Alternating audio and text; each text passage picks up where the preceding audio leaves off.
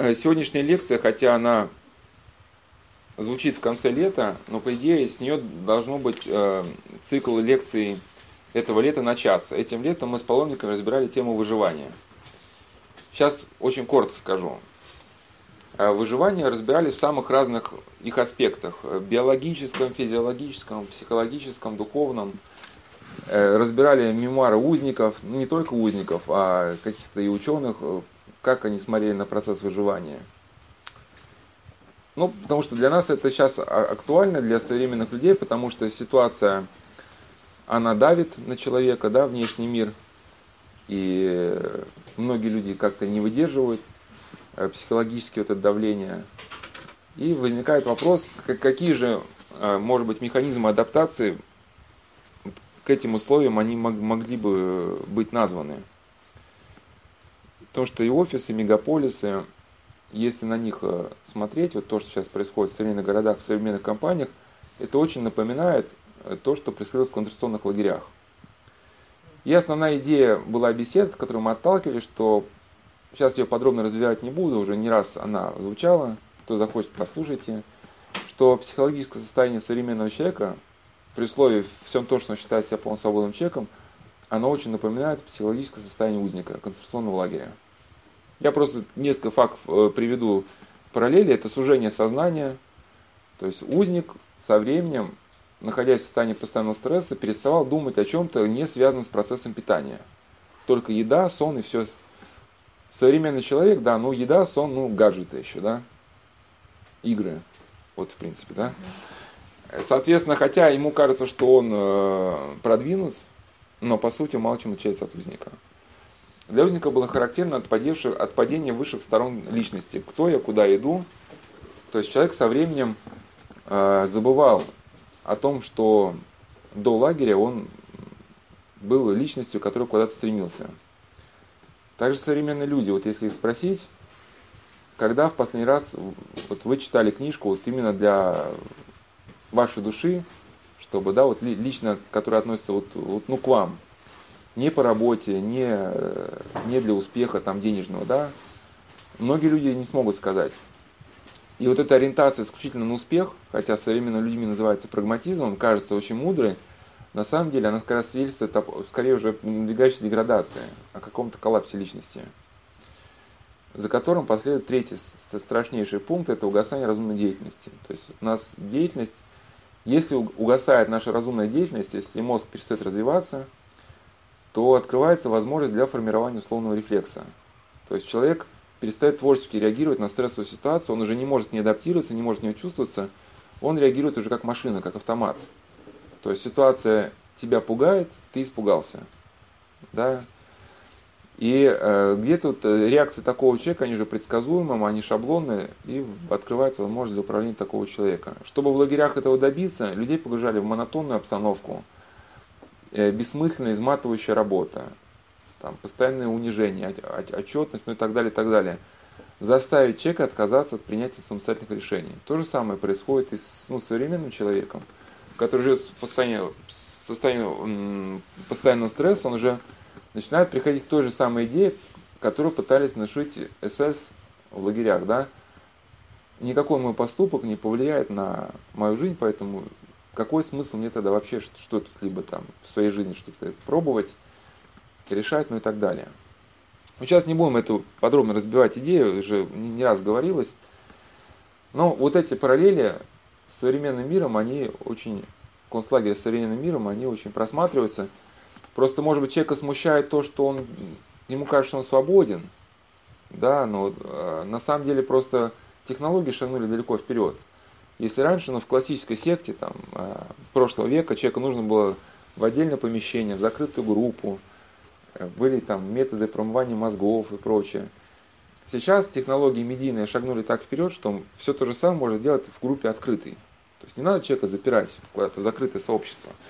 Он пусть ходит дальше на работу, жену встречает э, с работы, а и ребенка из детского садика забирает. Все эти модели поведения можно формировать уже как бы из-под воль.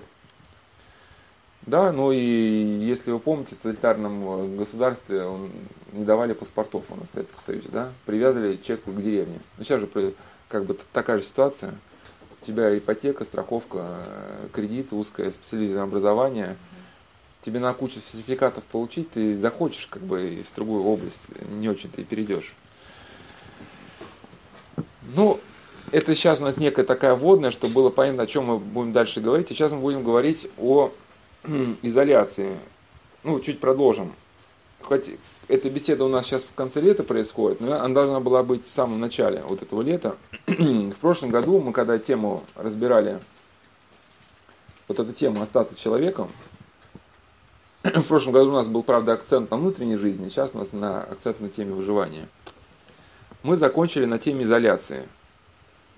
А, потому что человек, попадая в состояние изоляции, кто-то очень быстро сходил с ума.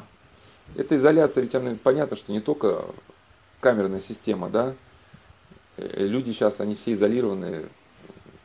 Нам сейчас не нужны одиночки с решетками. Достаточно простых московских квартир.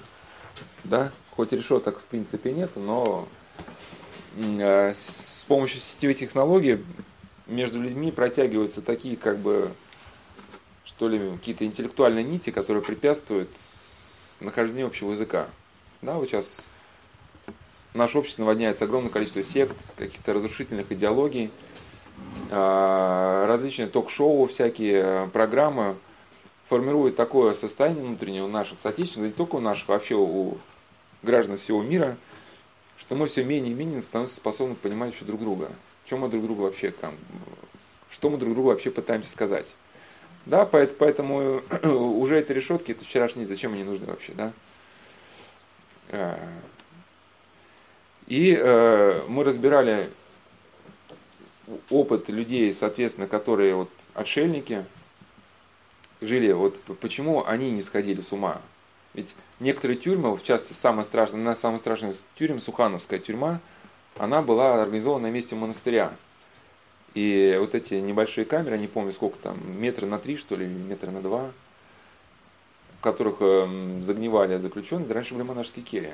И вот известный разведчик Юрий Быстролетов, он там три года э, прожил в такой камере, специальная была тюрьма именно ломать людей. А?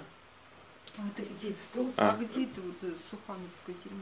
Ну, это есть Лидия, книга Лидии Головкова. Лидия Головкова называется а, специальный объект сейчас могу точно сказать. Она была в Москве на месте, кажется, какой-то монастырь, кажется, назывался Екатерининский. Вот, и то, что рассказал, есть и это и в мемуарах Быстролетова, его книга «Пир бессмертных», а есть, сейчас я точно скажу, как это книга Лидии Головкова называется. Эта тюрьма была, лично Берия курировал, и в нее именно так называется Лидия Головкова, Сухановская тюрьма, спецобъект 110. И туда посылали людей среднего и высшего командного звена НКВД, то есть людей, которые умели терпеть боль, знали, как психологически выстоять, чтобы их именно ломать. Но сейчас смысл не в этом. Смысл, что Быстролетов три года прожил буквально в этой же монашеской келье, в которой до него ну, жили монахи, понятно, они куда-то выходили, но он пришел в страшное состояние, то есть он уже под конец трехгодичного пребывания уже потерял вообще ориентацию в пространстве и уже потом учил заново говорить. Когда его выволакивали из камеры,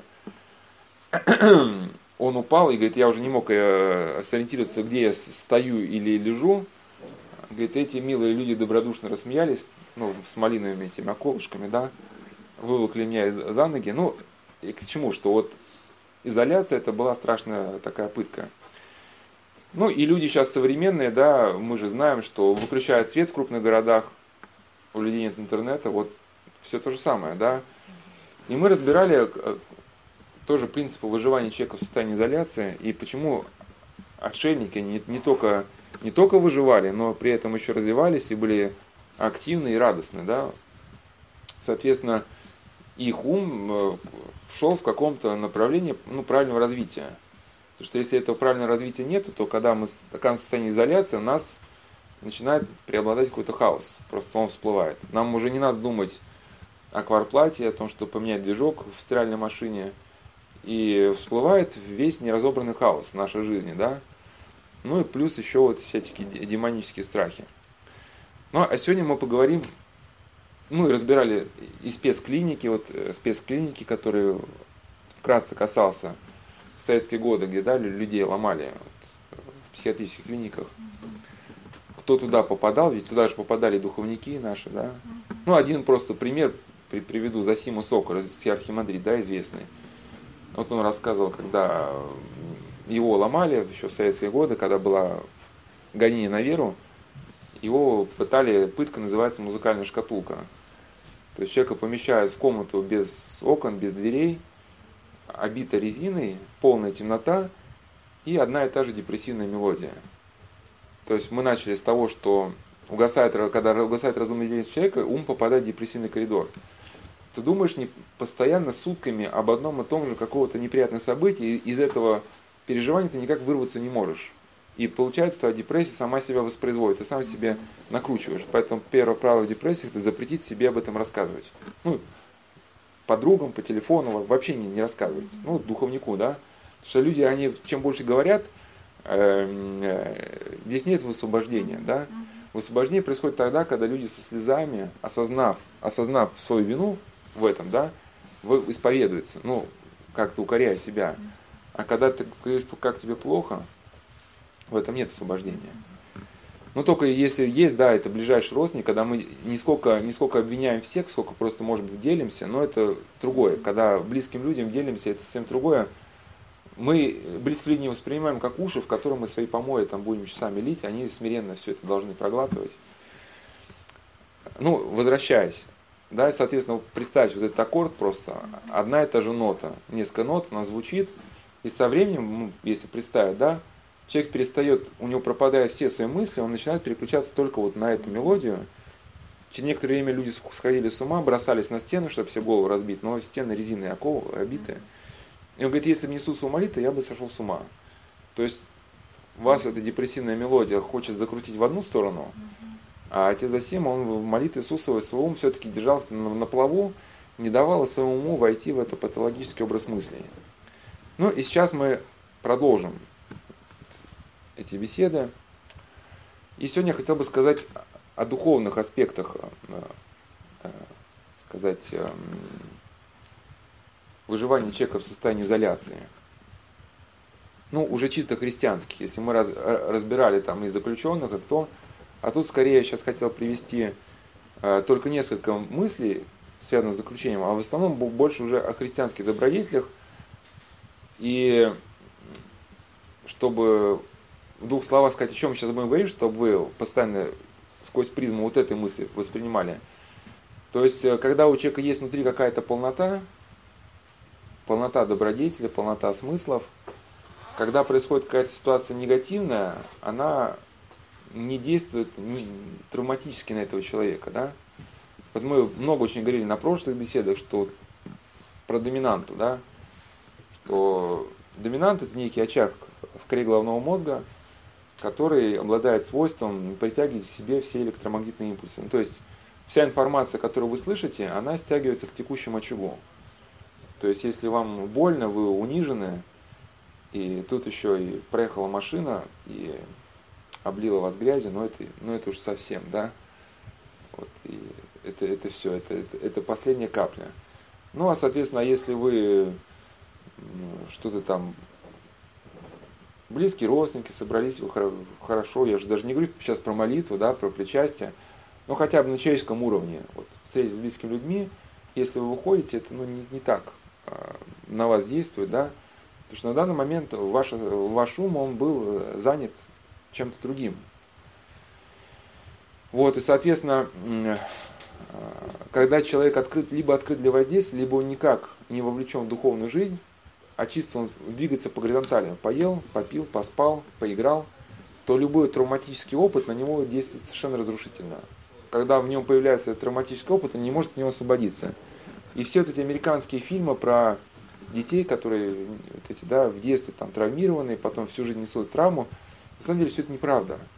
Это просто показатель того, что культура уже утратила э, какие-то инструменты для того, чтобы формировать в человеке какое-то целостное видение мира, и какие-то добродетели, да, потому что если человека сформировалась бы новая здоровая доминанта, она бы весь прошлый опыт перепрограммировала. Ну, условно говоря, человек в детстве испытал унижение, холод, там, голод, там, побои. Но потом все-таки он всех этих людей, ну, условно, допустим, простил, в нем воспиталась новая доминанта, да, он стал верующим человеком. Ну, как, что будет следствием перепрограммирования прошлого опыта? Он поймет, что когда мои дети родятся, я постараюсь сделать так, чтобы они вот этого э, боли, которую я испытал в детстве, чтобы они ну, не познали, чтобы они не было холода, голода. То есть воспитывать в установке любви, взаимного уважения. Да? Вот он так как бы опыт с позитивной стороны воспримет. И, соответственно, э, сейчас мы об этом говорим, что если у человека сформированы какие-то добродетели внутри, то когда он попадает в ситуацию, которая стремится его сломать, не сколько он борется с этой ситуацией, сколько он просто идет своей дорогой, но уже в нем внутри такая организация произошла, его, сказать, внутренней жизни, духовной и нервно-психической, да, что внешние события не наносят травматического какого-то эффекта. Ну, это условно, если, да, вот как физики, преимущество импульса, если э, какой-то мальчик двигается по коридору, там, ну, с большой скоростью, допустим, бежит, да, кто-то бежит там из-за угла, да, если он наталкивается на первого мальчика, то так у первого мальчика скорость больше, то отлетает тот, кто вышел из-за угла, да. А если а другая ситуация, если мальчик шел еле-еле плел э, ногами заплетался, и кто-то выскочил из-за угла, да, то тот, у кого скорость меньше, тот, тот и отлетает, да. И если эту идею на христианский рельс поставить, да, вот преимущество импульса. Если э, человек попал в экстремальную ситуацию, и внутри него есть вот эта правильная доминанта, и опыт, и, кстати, и психиатров, которые побывали в концлагерях, но и просто опыт э, узников, он как раз говорит, что вот вера, надежда, любовь, что это не пустые слова. Да, что э, даже Брушелинский, который уже потом мы будем разбирать, известный такой психолог, директор исследовательского института, Академия наук, исследовательский институт НИИ психологии, вот он как раз разрабатывал тему субъекта. И его вот эта концепция психологическая, они были направлены на создание такой психологической концепции, которая бы помогала человеку преодолеть тоталитарное воздействие, да, воздействие тоталитарного строя. И вот как раз эта идея стоит в том, что у человека появляется вот этот духовный уровень, да, что, ну, по-нашему, какие-то добродетели, вследствие которого он начинает э, все внешне осмысливать иначе. Вот Брушелинский как раз показал на основе очень больших исследований, что внешняя ситуация действует на нас не напрямую, а через наши внутренние условия, на посредством наших внутренних условий. То есть, грубо говоря, нашим прошлым, проходя сквозь призму нашего прошлого опыта, нашу призму нашего состояния, да, вот.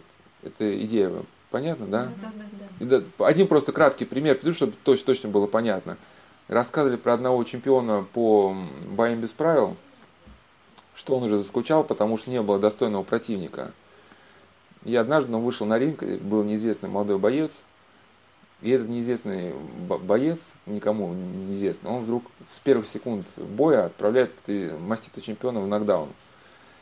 Тот, когда вскочил, у него прямо чувство восторга, восхищения, да, хотя удар был вообще сокрушительной силой, но потому что вот, наконец-таки, достойный противник. То есть этот удар человек воспринял сквозь призму своих внутренних условиях. Если бы мы вышли, ну просто на улицу из подъезда, да, и нам вот подобный удар бы пришелся куда-то, может быть, мы вот этого чувства восхищения бы вовсе бы не испытали, да, потому что не было у нас тех внутренних условий, которые были у этого бойца. Ну, идея понятна. Сейчас приведу э, слова Лихачева, от которых мы оттолкнемся. Э, конечно, э, он хоть говорит здесь э, о светском человеке, не сказано верующий он или неверующий. Понятно, для нас это сейчас Бардыгин, который разберу, это не то чтобы идеал, просто скажу, в каком ключе мы воспринимаем вот эту фигуру Бардыгина, о котором говорил Лихачев. Бардыгин узник концлагеря был. Что мы просто, э, запомнив этот образ, ну, сейчас со временем люди начнут что такое пощупать. Мы потом э, э, будем вот сам принцип разбирать уже э, ориентируясь на какие-то христианские добродетели. Этот Бардыгин выживал, потому что он внутри был чем-то наполнен. Ну, философскими идеями, не суть важно. Для нас он не идеал, и не надо, не суть, что мы должны тем же наполняться, что он наполнялся. Суть о том, что мы должны быть наполнены правильными вещами, и тогда внешняя жизнь, она не будет оказана на такого решительного действия. Э, Лихачев, вкратце о нем просто скажу, что его был опыт выживания у нас в последующем, э, в последующих беседах, там даже в оглавлении кто захочет опыт Лихачева по выживанию. Его опыт выживания в тоталитарном государстве в том, в постоянном обсуждении. То есть, когда тоталитарное государство давит моноидеи.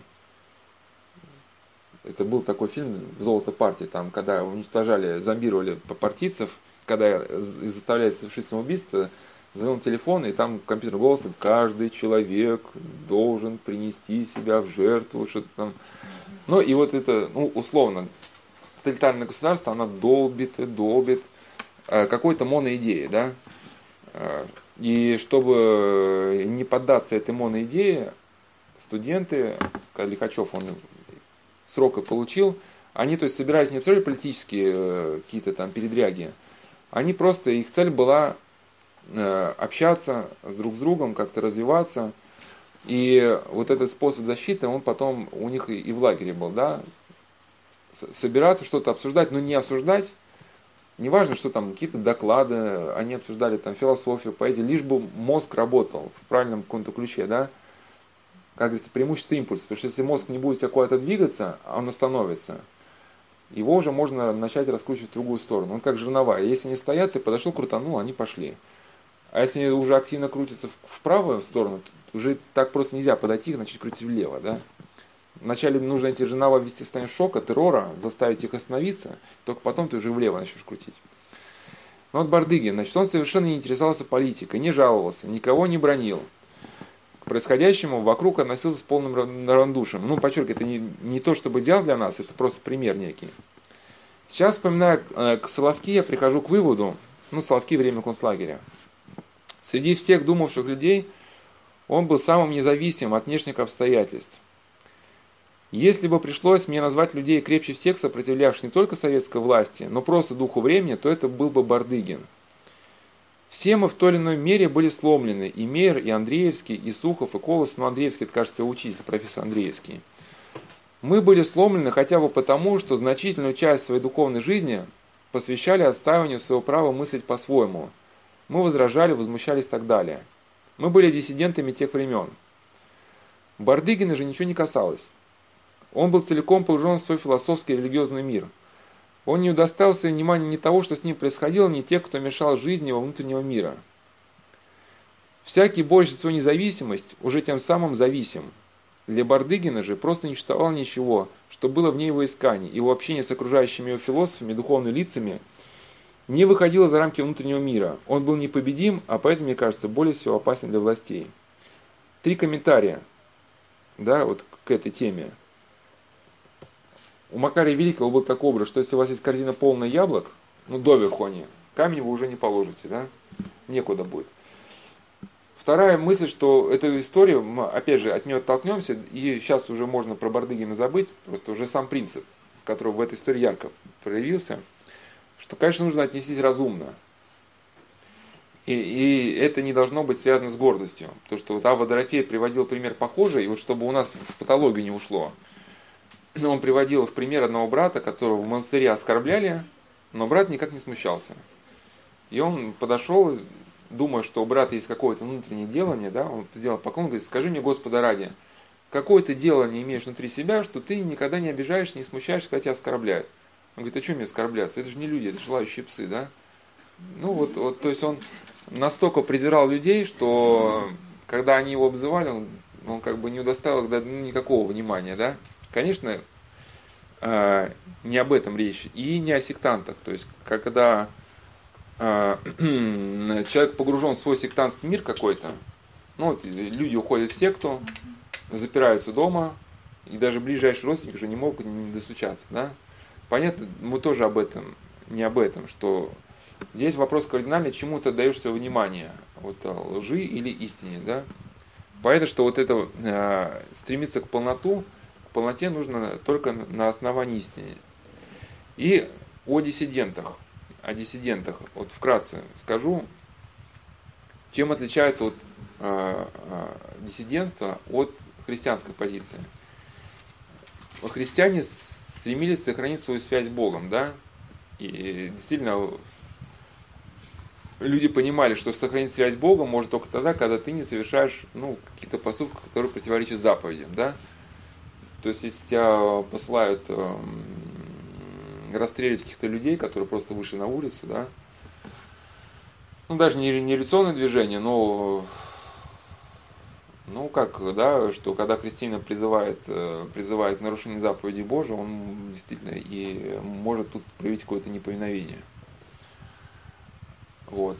Хотя отмечу, что когда речь шла об исполнении воинского долга в Римской империи, да, мы помним, Георгий Победоносец, там, Федор Стратилат, да, э, все наши мученики воины, когда речь шла об исполнении воинского долга, они все этот долг выполняли. Просто когда от них требовали же отречения от Христа, да, они тогда уже... Ну, понятно, там не шла речь, а там речь шла об обороне от внешних врагов, там какие-то персы, там еще кто-то, да, не шла речь о убийстве вот своих, так сказать, сограждан. Вот, диссидентство же была э, э, борьба за свое право э, ну, мыслить по-своему, причем не делать различия, что значит мыслить по-своему, да, вот, как вот, ну вот, например, ну условно, вот какой-нибудь человек придет там, а я захочу в алтарь, пустите меня в алтарь, хочу в алтарь. Ему скажут, ну знаете, канонически, по канону в алтарь могут заходить только священнослужители, ну и такая практика те, кто могут служить в храме, а я хочу. И вот человек начинает бороться за это право пойти и посмотреть, да, просто ну, мы понимаем, что, что стремление человека не основано на, на желании сохранить связь со Христом. Вот, и поэтому э, в, в чем опасность была диссидентства, да, что э, борясь э, со злом, люди погружаются в пучину зла, да, и э, позиция христиан была другая, да, это сохранить идеалы, сохранить связь со Христом, вот, а, от этого отталкивались, то есть э, э, Макарий Великий, э, вот э, комментируя вот эту историю Бардыгина уже христианскими идеями, э, Макарий Великий также высказывает этот принцип, который вот в этой истории он проявился. Христиане, если внутренне исполнены силы божества, не терпят никакой обиды, если искушаются отвне. Достоевский. Достоевский как мы знаем, об изменении жизни задумался в тюрьме. Да, когда он, он был послан в Острог, а, он встал перед реальной возможностью деградации, и он понял, что необходимо ему обязательно трудиться, чтобы не деградировать. Ну, заключенные другие не очень его за это уважали, потому что ну, обычно среди урок это все-таки работа, это ну, ниже, собственно, ну, такого воровского какого-то понимания, да. И э, поэтому уж не знаю, кого, э, кого они видели в Достоевском, Подхалима, либо еще кого-то, но он просто понял, что не будет работать, он просто отупеет.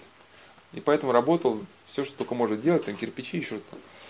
Но его э, система, ну, не система, как бы те аспекты, которые помогли ему выжить, они были связаны с тем, что он стал приходить к этой внутренней полноте что у него развилась какая-то внутренняя жизнь. И это я просто приведу его мысли. А желание воскресения, обновления новой жизни укрепило меня ждать и надеяться. Вот если есть скептики, которые говорят, что ждать и надеяться, мол, это смешно. На самом деле, если читать мемуары узников, да, вплоть до научных Виктора Франкла, что только цель в будущем некая, да, если мы, у нас есть что-то в будущем, к чему могли бы свои чаяния устремить, тогда у нас появляются силы э, жить, претерпевать. Поэтому вера и надежда – это великие вообще вещи. Я, наконец, скрепился. Я ждал, я отчитывал каждый день, несмотря на то, что оставалось их тысячу, с наслаждением отчитывал по одному, провожал, и наступление другого дня был рад. Помню, что все это время я был в страшном уединении и полюбил наконец-то это уединение. Одинокий душевно, я пересматривал всю прошлую жизнь. Перебирал все до последних мелочей. Вдумывался в прошедшее, судил себя один неумолимо и строго даже в иной час благословлял судьбу за то, что она послала мне это уединение. без которого не состоялся бы суд над собой и весь этот пересмотр прежней жизни. И какими надеждами забилось тогда мое сердце. Я думал, я решил, я клялся себе, что уже не будет в моей будущей жизни тех, ни тех ошибок, ни тех падений, которые были прежде. Я начертал себе программу всего будущего, положил твердо следовать ей. Во мне родилась вера, что все это могу я исполнить. Я ждал, я звал поскорее свободы, хотелось спробовать себя вновь на новой борьбе. Порой захватывало меня даже нетерпение, но мне больно вспоминать теперь о тогдашнем настроении души моей. Ну, идея, идея понятна. То есть то, что внутри человека появился какой-то процесс положительный, да, позволял ему ну, относительно безболезненно вот эти, вот эти дни э, пройти. Также Макарий Великий. Вот сейчас я и, и Макарий Великого, и каких-то других хотел их привести, э, которые высказали на тему, что, условно сказать, если у человека будет какая-то внутренняя полнота добродетелей, то он остается выше, выше скорбей, э, выше вот этих э, темницы. Поэтому есть темница не только физиологическая, мы вот как на прошлом, в прошлом году разбирали, что есть многие внутренние состояния, которые также напоминают темницу, да, вот даже вот это одиночество. Э, Макарий Великий, его слова очень напоминают Достоевский, вернее, скорее Достоевский напоминает Макария Великого. Душа, когда отрекается от мира и начинает любить единого Бога,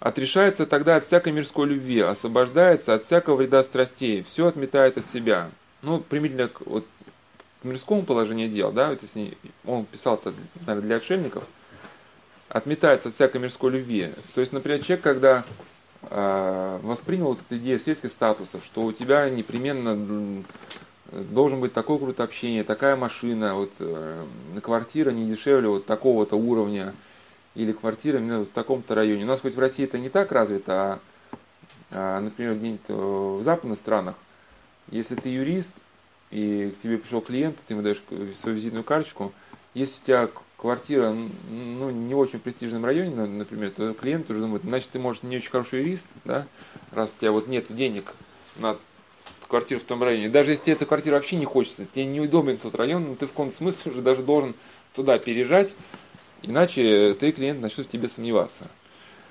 Ну и, соответственно, человек, который познал э, полноту жизни, да, вот что-то подлинное, настоящее, вот эту любовь Божию, он уже перестает в каком-то смысле болеть вот этими всякими вещами. Ну, тем более, когда мы этих статусов лишаемся, кто-то же вплоть до внутренней боли, да, начинает переживать.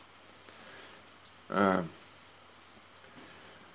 когда человек а, побежден небесным желанием, то там ходят его мысли, там он имеет свое пребывание. А, то есть, да, да, вот он же думает о каком-то божественном, но применительно к нашим беседам, сквозь призму этого он воспринимает и какие-то скорби вот, телесные. Такой человек ни во что вменяет э, красоту, славу, благолепие, честь и богатство царей и князей, потому что извился он божественной красотой – и в душе его а, проявилось а, небесное бессмертие. Он отрешается от мирской любви, удаляется от всяких земных уз. Ну, примительно к теме мирян, да, что э, для такого человека все, что раньше определяло его жизнь, ну, например, очень боялся, да, что, например, поступит по правде, кому-то перейдет дорогу, например, да, или очень переживал, что нет каких-то там материальных благ. Ну, действительно, вот многие люди, такая трагедия в семье, начинают ругаться, что, например, мало денег. Вот если бы они себя не сравнивали с другими, жили бы спокойно, да, ну, хватало бы. А так нам искусственно понакрутили всех вот этих потребностей. Новые марки телефона выходят, машины, и тут мы, люди, которые на себя называют себя свободными, они уже вынуждены брать кредиты, чтобы, получается, вот эти покупать. Да, и где же здесь та свобода? Но вот если человек действительно бы познал подлинное начало в жизни, его семья, семья была бы счастлива, да, вот что есть, то есть, вот и действительно есть такие, мы, у нас тема последующая про нестяжание, что вот в чем христианское добродетель нестяжание, да, что она дает человеку внутренний покой сердца. Ведь э, богат не тот, кто имеет много, а кто ни в чем не нуждается. То есть, если у тебя много денег, но ты не можешь спокойно спать, потому что у соседа на 2 гектара больше участок, да, то ты, получается, ты как, как нищий так живешь. И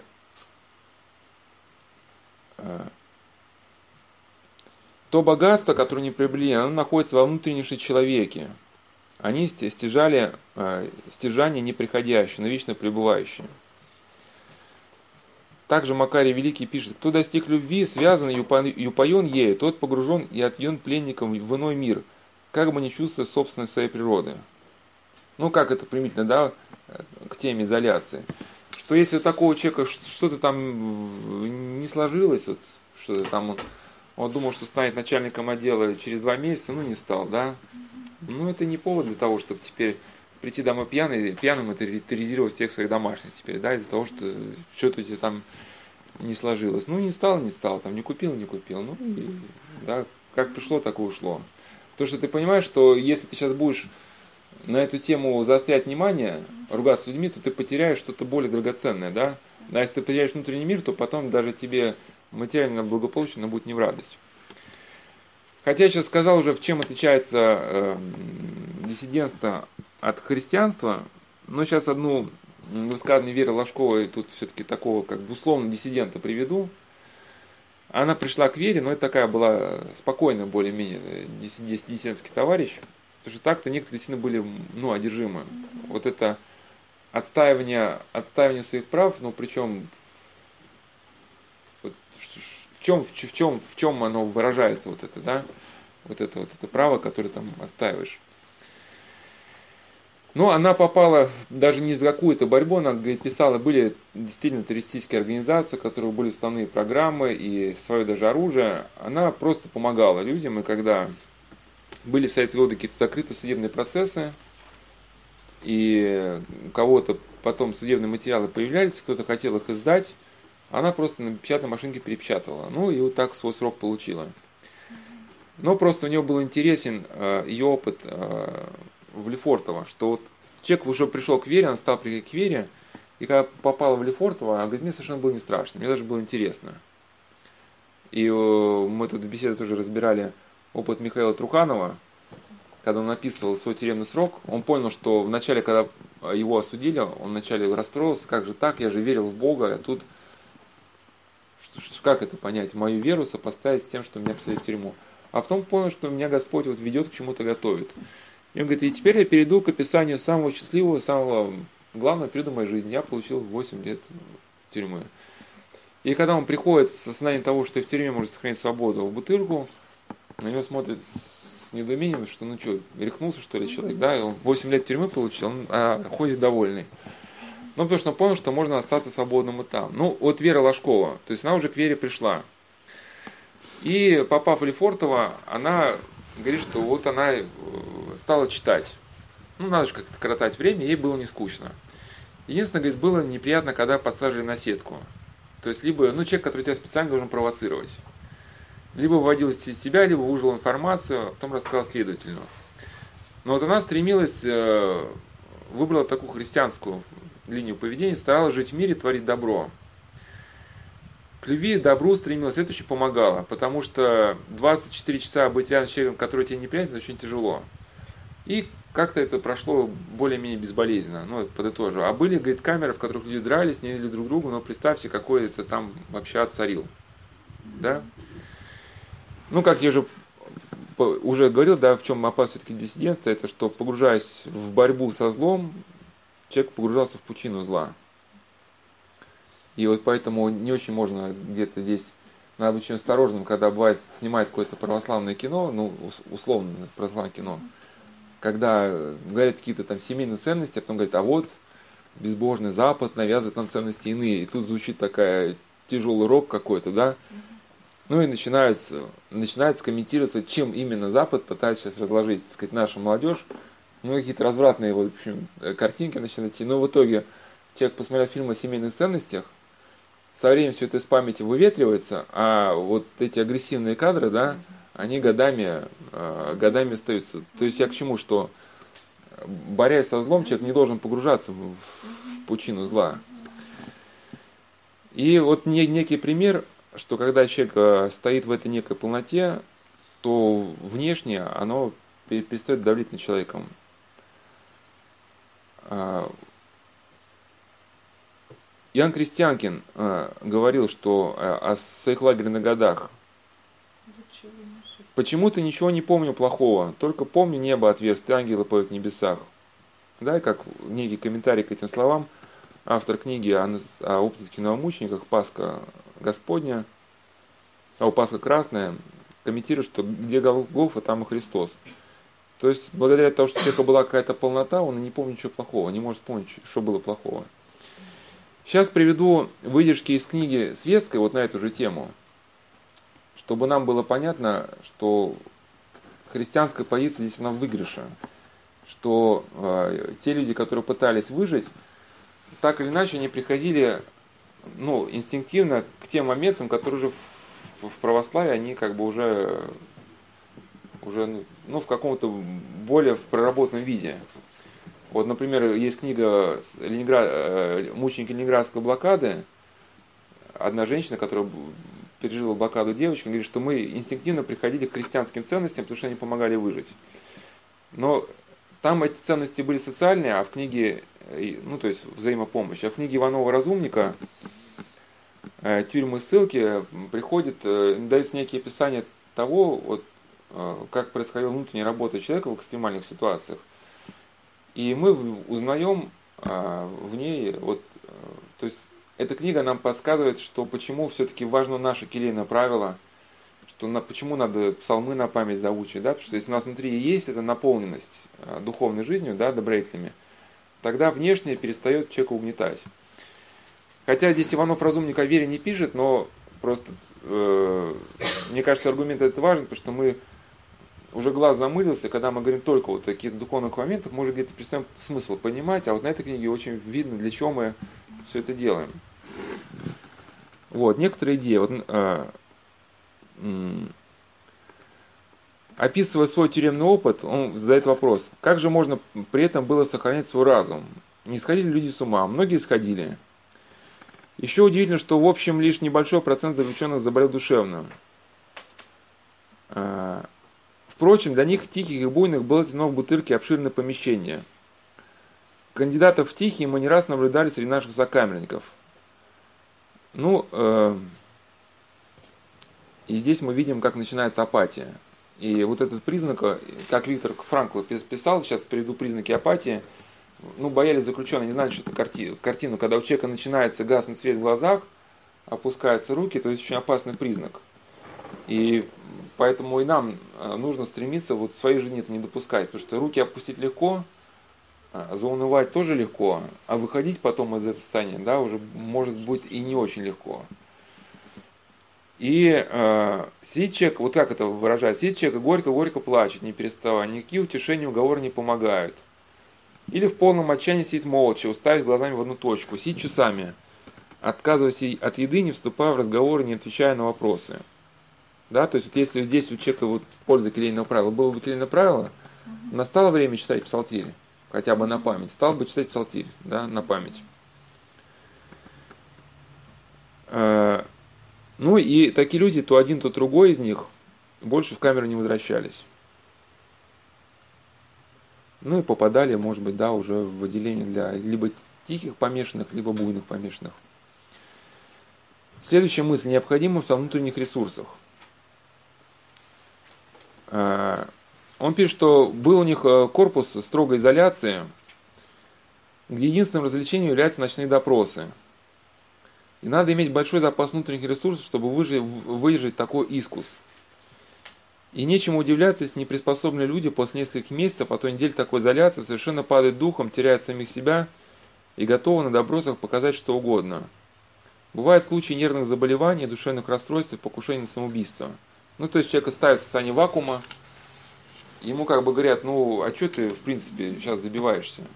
Ну, ты знаешь, что от тебя все отреклись, да, что семья твоя уже по этапу пошла, тебя с работы уволили, тебе волчий билет до конца жизни. А, то есть все ты из истории вычеркнуто, а так, если ты следствие поможешь, что ты хотя бы бутербродов покушаешь там, ну, как-то. И когда вот э, Георгий Демидов это описывал, когда вот эта технология помещения человека в состоянии вакуума.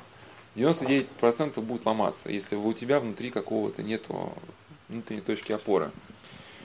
И вдогонку к этой теме полноте, у нас-то понятно, вот есть э, сильно разработано в, в, в духовной жизни вот понимание полноты этой внутренней молитвы, келейной правилы, и чтение молитв на память. Самое главное, что у нас есть христианское мировоззрение, сквозь призму которого мы постоянно смотрим на мир, оцениваем свои поступки, спрашиваем, стоит правильно ли поступил или нет. То есть наш ум, если человек действительно старается жить э, христианской жизнью, в каком смысле постоянно работает в правильном направлении.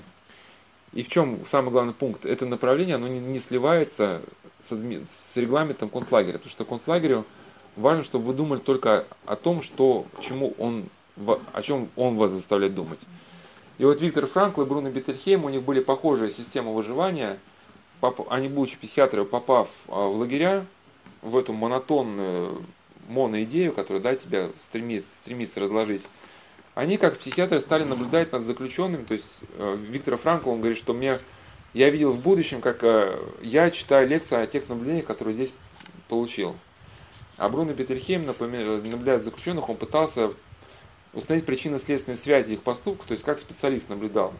И через это их ум постоянно пребывал в каком-то состоянии над вот этими всякими кошмарами. Потому что если ты не будешь внутренней работой какой-то заниматься, то ты по необходимости начнешь пережевывать все вот эти унижения, всю эту боль, всю эту, ну, все, что-то происходит, да, вот в течение дня, все эти мелочи. Но вот про внутренние ресурсы. Иванов разумник. Флоринский здесь писали на Соловках, да, когда были ну да. Не хочу тоже работу свою написали. Наверное, видимо, тоже движимы этим, чтобы работал мозг, работал ну, сейчас э, сложно сказать, надо изучать, чем они движились. Но вот э, э, Иванов Разумник, он решил от скуки испробовать, как я проведу ровно неделю добровольной изоляции. У меня было много книг. Каждый день я покупал две газеты, и казалось, тем труднее будет выдержать этот искус. Однако я справился с ним легко. То есть он купил газеты и, и не читал их. Да, вот специально себе смотрел, может, сможет ли он выдержать. Но потом эти все, все газеты просмотрел залпом. Исключительно благодаря хорошей памяти и разнообразию внутренних ресурсов я провел 7 дней. А, полку с, с книгами и газетами он задернул траурной тафтой, как назвал. То есть он постарался испытать, сможет ли он без всяких внешних источников прожить 7 дней.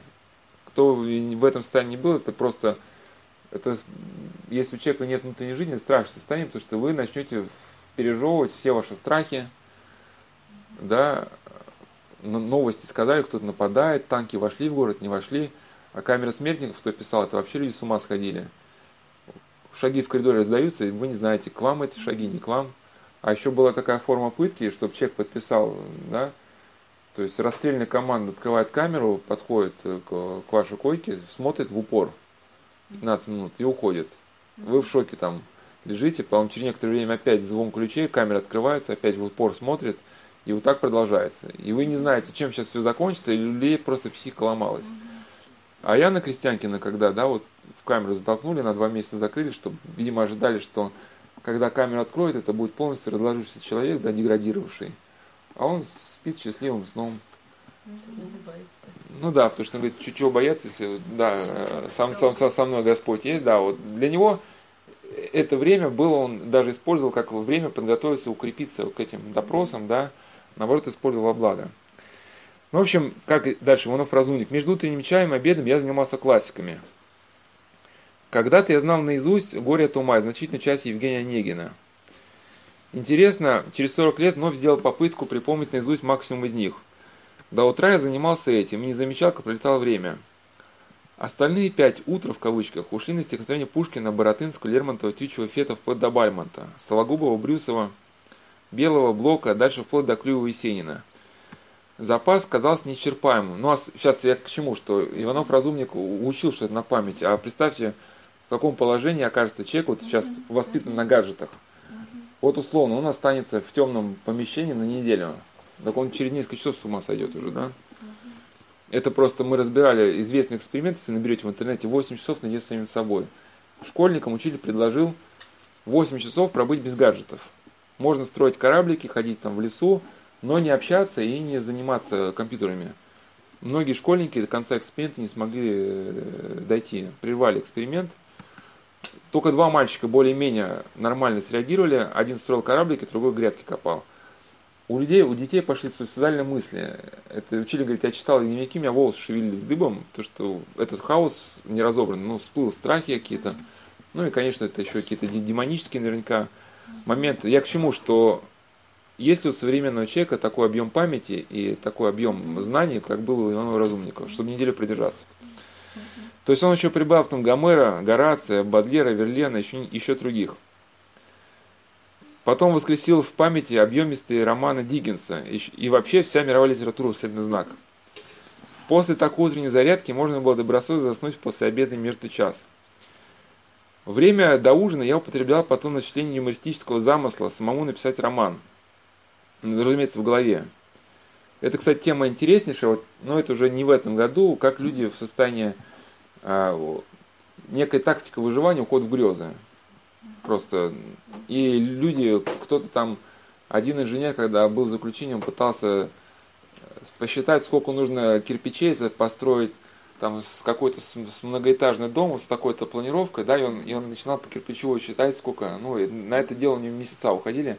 Но я к чему, что это не спасает человека, потому что как Бруно Бетельхейм, хоть неверующий был психиатр, он говорит, что простой процесс воспоминаний школьных формул, он не развивает человека.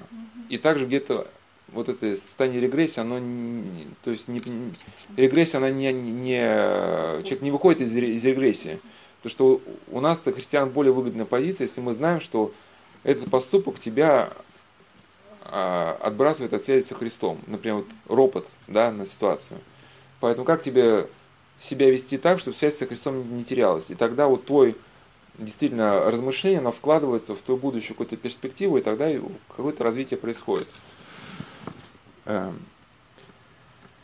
Задание было такое, написать большой роман, полуавантюрный, полупсихологический для самого широкого читателя, которому э, устал современной билетрической, билетристической продукции. Через неделю был дописан до последней точки большой роман «Жизнь Полторацких». И мне оставалось перевести его лишь на бумагу, от чего, конечно, избавил меня Бог. Совершенно уверен, что широкий читатель читал бы его э, захлеб, Выйдя на свободу, я раза 3-4 сделал шутки ради опыт. В разных кругах, куда забрасывал меня ссылкой, я подробно рассказывал этот якобы недавно прочитанный роман, и с каким же захватывающим вниманием меня слушали. Широкий читатель за тысячи верст не дошел бы до последних романов Андрея Белого, читателю как раз по плечу «Жизнь Полторацких». Ну, в общем, он потом переключался на музыку, потом он вспоминал какую-то известную шахматную партию и решил в уме прочитать все шахматные ходы, чтобы эту партию восстановить. Ну, то есть он помнил начальную точку, где-то условно конечную этой партии. И потом уже перепроверял себя по описаниям этой шахматной партии и понял, что он ход в ход это восстановил. Так незаметно протекли 7 дней. Конечно, не могу ручаться, что так незаметно пролетели бы и 7 месяцев. Ну, там же, ведь там же тягощается унижениями, там же вам не дадут спокойно вспоминать литературу. Там, да, кто-то вас будет отвлекать постоянно. А теперь уже как вот другие заключенные, опять же, прошу сейчас э, сделать скидку на то, что это речь идет не об уголовников. Речь идет о людях, вот как, как мы с вами. То есть, может, они просто не все были христиане, но жили, работали, никакой вины за собой не знали. Но кто-то посчитал, что они не очень вписываются в концепцию социалистического счастья, да, и поэтому люди отправились в ссылку. А, в лагере люди пытались выжить ну, и эта история мы просто все транслируете на свою жизнь, что насколько мы видим, насколько здесь помогает все-таки социальное общение, то, что мы даже на день рождения собираемся, не осуждаем, а что-то полезное обсуждаем, что это укрепляет у всех и у нас, да, какую-то тоже психологическую защиту. Вот от этих всех вот этих нюансов. Мы, по идее, друг другу должны нести какую-то радость, добро, делиться положительным, а не выносить друг другу мозг, да как кругом плохо, что у меня там зарплату мне не выплатили, и какие кругом все там сволочи, да. Вот, а что ты прочитал интересного, там мысли какие-то где-то почерпнул интересные, да, которые тебе помогли развиться, ты сейчас делишься. Вот я в каком смысле также с вами делюсь. Может, у кого-то из слушателей бесед нет времени прочитать всего, весь этот Иванова Разумников, да, я какие-то там отдельные мысли поэтому пересказываю.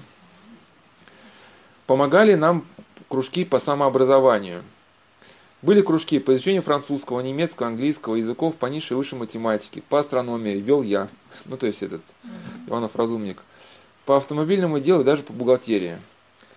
Самыми многочисленными были кружки бухгалтерские и автомобильные. Конечно, каким образом можно было вести эти кружки без бумаги и карандашка, до карандаша дело загадочно, но однако он вел целыми неделями. Свой курс астрономии я закончил в 6 недель. Кружки языков были еще более продолжительными. Конечно, они велись по звуковой системе, все бралось только на слух и на память. Один только руководитель автомобильного кружка лепил из мякиша черного хлеба детали автомобиля, конфискованные при первом же обыске. Как-никак, а время проходило. А тут еще дополнительное развлечение. Это фельдшер с тележкой, который разводил лекарства. Да? Мы заранее слышали скрип, ну, выстраивались в хвост перед форточкой. Ну, диагнозов не ставил, но все равно какое-то развлечение. И вот тот же самый узник Быстролетов, еще раз о нем вспомню, который был в три года в Сухановской тюрьме, его пытали изоляцией. Он, чтобы как-то не сойти с ума, он э, придумал себе развлечение, ну, как голодовку. Он знал, что голодовку провести не дадут. Все насильно тебя накормят бульоном. Но развлечение, то есть он первые недели прятал хлеб, чтобы иметь возможность видеть голодовку. То есть там ходит охранник несколько шагов, сделал, посмотрел в глазок, потом опять несколько шагов. Он делает вид, что ест, потом маленький кусочек хлеб прячет, и потом просто делает вид, что ест, а хлеб уже под подушкой. Накопил хлеб объявляет голодовку. И так, и так же потом играет. А охранник ходит, тебе надо незаметно этот кусок хлеба положить в рот, ну и жевать, когда он не ходит. Ну, все равно какое-то развлечение, да? Потом через какое-то время в камеру, вначале тебе уговаривают поесть, потом врывается в камеру, тебе шланг в нос, заливает бульон. Ну и все, все, и все в пределе. То есть у тебя надо какое-то время копить хлеб, потом э, делать вид, что ты не ешь. Ну, и, и все равно какое-то занятие у него было, да? Вот, ну понятно, что он был человеком, э, ну тогда он не, не пишет ничего про молитву, то есть э, это просто мы не понимаем, как у нас благо есть хотя бы через вот этот богослужебный цикл, келейное право и так далее. Светские люди этого блага не имеют, поэтому они вот начинают хоть что-то, чтобы с ума не сойти. Ну, в общем, еще ежедневное развлечение кормление голубей – которые слетались на подоконнике. Голубей мы кормили остатками каши, хлебными крошками. Кормление было строго запрещено и каралось, но тем не менее происходило. Ну, дальше еще такие комичные, комичные, конечно, ситуации. Ну, это смех, смех, смех э, сквозь слезы, конечно. Что еще, какие еще развлечения? Нас водили фотографировать, затем нововведение, даже дактилоскопический кабинет, где мы оставляли отпечатки пальцев. При миллионах преступников дело бессмысленно, но чем бы дитя не тешилось. Наконец, последнее. Когда камера настолько предела, а, значит, мы остались в комплекте около 80 человек. То утром после сна и вечером перед, э, перед сном занимались массовой физической гимнастикой. Утренняя зарядка и вечерняя зарядка. А сейчас, прошу отметить, люди то есть, навыки социального общения потеряли. Сейчас каждый разбит отдельно. То есть там-то люди как-то выживали, потому что могли сообща что-то делать. На нарах выстраивались в затылок и повторяли по указанию физкультурникам многоязычные движения, вплоть до бега на месте, что производило на деревянных нарах потрясающий грохот. Начальство сперва не препятствовало, но вскоре, когда пошли разные, а, пошли разные, э, разные режимные строгости. Всякая гимнастика, масса индивидуальная, чтобы легче было сломать моральное сопротивление заключенного, была строжайше воспрещена. При столь разнообразных занятиях, развлечениях, не считая допросов, наш тюремный день был достаточно заполнен. Но вот наступал длинный вечер, осенний или зимний, читать было невозможно. Одна лампочка. Тут приходило время э, деятельности выбранного камеры культур, культур-просветчика. Его задача была организовать между ужином и сном ряд культурно-просветительских развлечений, лекций, докладов, литературных вечеров. Жалко, что у нас домашнее чтение ушло, хотя кто сейчас восстанавливает домашнее чтение, родители, говорят, дети, они в восторге. И сейчас тоже не буду рассказывать, но у того же Быстролета, это уже может в следующем году, тоже смех сквозь слезы, у него в голове книги «Пир бессмертных» это театр на, на Енисее. То есть их боржу по Енисею везут в ссылку, ну их предупредили, любая подозрение на побег, боржа будет затоплена.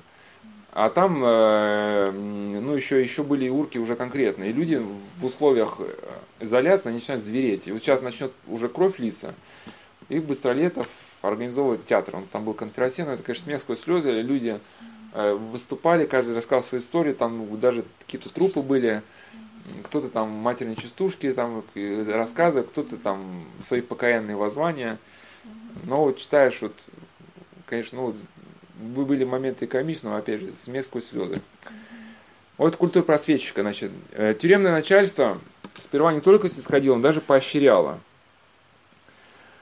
А один раз и сам э, Корпусной, открыв дверную форточку, прислушался к происходившему на сцене. Впрочем, сцены не было, а просто на нарах выдержалась табуретка, и на них выседали лекторы, докладчики и декламаторы. Каждый вечер между ужином и сном камера нетерпеливо ждала очередных выступлений, всегда очень разнообразных. А тогда же, еще раз подчеркиваю, были не уголовники, там профессора, директора обсерватории, там, да. Сам Быстролетов был разведчиком в Чехословакии, тоже много чего мог рассказать. Какие-то путешественники там, да. Бывали у нас и научные доклады. Ин Табаковед провел очень интересную для нас курильщиков лекцию о культуре и способах выработки табака. В другой раз инженер-конструктор поделился с нами сведения о конструкции аэропланов и их истории. Его лекция дополнил летчик по, по, по образованию миллион километров, столько он налетал, рассказав о практике летного дела и так далее. По средам я читал популярный курс истории русской литературы. Серьезные доклады перемежались выступлением легкого жанра. Артист одного московского театра греков – рассказывал сценки, анекдоты, ну там еще что-то такое. Один из видных деятелей ГПУ, э, попавший на наш бал прямо с корабля из трехлетнего кругосветного путешествия, которое выполнял по заданию Коминтерна, увлекательно рассказывал о своих путевых путешествиях, э, впечатлениях. Но самым большим успехом пользовались живые лекции э, помощника директора зоологического сада, профессора Сергея Яковлевича Калмансона о жизни животных. Это был блестящий курс популярной зоологии, и все с нетерпением ждали отведенных для него, для этих докладов дней. Один из наших закамерников, шофер, сказал как-то раз, вот думал дураком помру, не до книг нашему брату, спасибо, Сталин КВД позаботились, посадили в тюрьму. Ну, а самое, конечно, вот самый сквозь это смех сквозь слезы, это вообще это когда э, лидеров, э, ну, главных организаторов культуры просветной деятельности, их посадили в отдельный карцер. То есть э, полная темнота, рассудки дают немного воды и хлеба. Стали знакомиться, с друг с другом переговариваться. Ну, за что посадили. Из разговоров выяснилось, что все мы сидели за одно и то же, за неуместную запрещенную культуру просветительскую деятельность в своих камерах. Мы немедленно именовали наш подвал и самих себя клубом культур просветчиков и решили, что раз уж начальство собрало здесь такие высококвалифици... высококвалифицированные тюремные лекторские силы, то мы не ударим в грязь лицом, в этом наполненном грязью подвале, а заполним время возвращенными лекциями, докладами, рассказами. Каждого по очереди по своей специальности. Каждый предлагал свои темы, и они выбирались большинством голосом. Что делать нам было другого, сидя во тьме, да? Ну, в общем, они распределили э, темы. Ну, и некоторые подытоживающие, понятно, у нас это только одна тема, а тем, связанных с выживанием, много. Но вот уже тема непосредственно святоотеческие, которые комментируют вот эту идею, что наполняясь э, внутри, человек встает над всем вот, вот этим хаосом внешнего мира. Да? Иосиф Отопецкий, старец, он говорил, что вот э, Иисусова молитва э, тихо или шепотом произносимая избавляет от парения смущения внешним миром. То есть эти все мысли, да, как там, что там, почему там – Вкусив божественное утешение, ум уже сам держит молитву. А, а, и ум, а, шепот уже не нужен, а ум молится с меньшим, чем ранее трудом, потому что избавился по благодати от парения. Ну, а вот это впечатление от событий дня, это и есть это парение, да? И он считает, что Иисусова молитва ни в коем случае не запрещена мирянам. Это на самом деле некая, может быть, неправильная точка зрения, что только монахам. Да? Потому что, если помните, Серафим Саровский, давая свое право мирянам, он говорил, что если нет времени читать утренние вечерние молитвы, читай трижды Отче наш, трижды Богородица Дева, один раз символ веры, а потом исходи на свои дела, произнося Иисусу молитву. И так до обеда, а после обеда к Иисусу молитву, ну, уже там с добавлением Божьей Матери, да, ну, кто как, кто там Богородицу помилуй меня Иисусу молитву, кто просто Престай Богородица спаси нас. Что делать, какие добродетели делают человека выше, выше трудностей? Э, Ефрем Сирин о плаче. Во время молитвы э, э, Ну, то есть он пишет о слезах по Богу. Ну, плач не, не от обиды, да, а плач покаянный. А, вследствие вот этих слез по Богу, кто из, на, кто из вас, испытав это и усладившись тем, во время молитвы возносился над землею, тот в этот час бывал вне тела своего, вне всего века сего и уже не на земле. Ну, понятно, мы такой меры не достигли, но, по крайней мере, вот этот ужас, который нас окружает, человек становится выше этого. И вот э, современный узник Николай Блохин, его в советские годы посадили за антисоветскую пропаганду, но хотя он не был диссидентом, он печатал молитвослово, священное писание, э, и его просто уже упрятали за решетку с указанием, как только срок будет заканчиваться, новый прибавлять. И он рассказал, что явно это, причем, что вот его автобиографические рассказы, чем все-таки цены, что он покажет, что и благодать Божия также действует и в наши дни, как действовал раньше.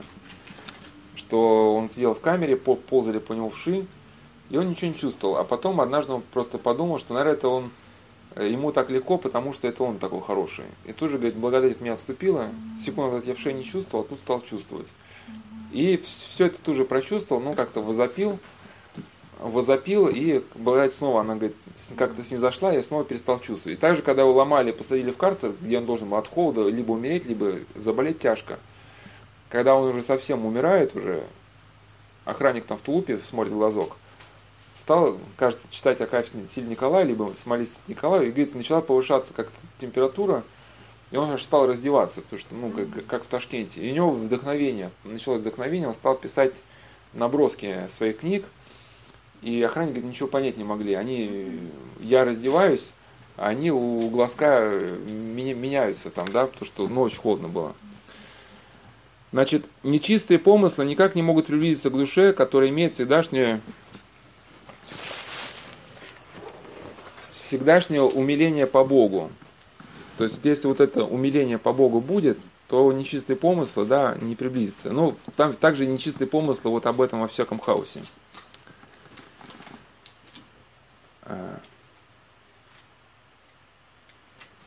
Семен Новый Богослов говорит о божественной любви, что когда а, человек, а, когда он ощущал через любовь соединение с Богом, тогда ощущал себя более богатым, чем богатые, и становился более могущественным, чем могущественные, и большим царей. Ну, это не в том смысле, что вот некое а, ощущение, вот как у эзотериков, они ощущают себя всемогущими, на самом деле это только ощущение, не более того. Если речь идет о том, что человека вот э, не трогают вот какие-то э, внешние моменты, ну, например, да, э, человек может быть богатым, но вот он какой-то крах, одна из его там фирм лопнула, да, и, и теперь он печален. И, и получается, не, не, его богатство, но не освободило его вот от этих скорбей. Но человек, который ощутил любовь к Богу, он стал уже выше, да, и он внутренне непоколебим, его непоколебимость внутренняя гораздо более, чем у царя, у которого окружен войском каким-то, да, потому что он уже ну, не боится. Любовь, возрастающая в сердце, становится чудом чудес, совершенно невыразимым, несказанным. И человек, приходя в выступление от несказанного, ну, выступление в смысле такого католического, да, там, одержимости, выступление, ну, э, у Семенова Богослова там какое-то греческое слово, ну, правильное слово. А занятый этим становится всецело вне, вне мира. Любовь является весельем и наполняет приобретшего радостью ликованием, и извергает его чувственным образом вне мира, чего страх не в силах никогда сделать. Э, любовь помогает человеку перейти от здешних и предстать Создателю, Владыке, став вне видимых вещей. Ну, эту же тему любви, которая возвышает нас над ежедневными трудностями, описывает и Емельян Вафидис, архимандрит.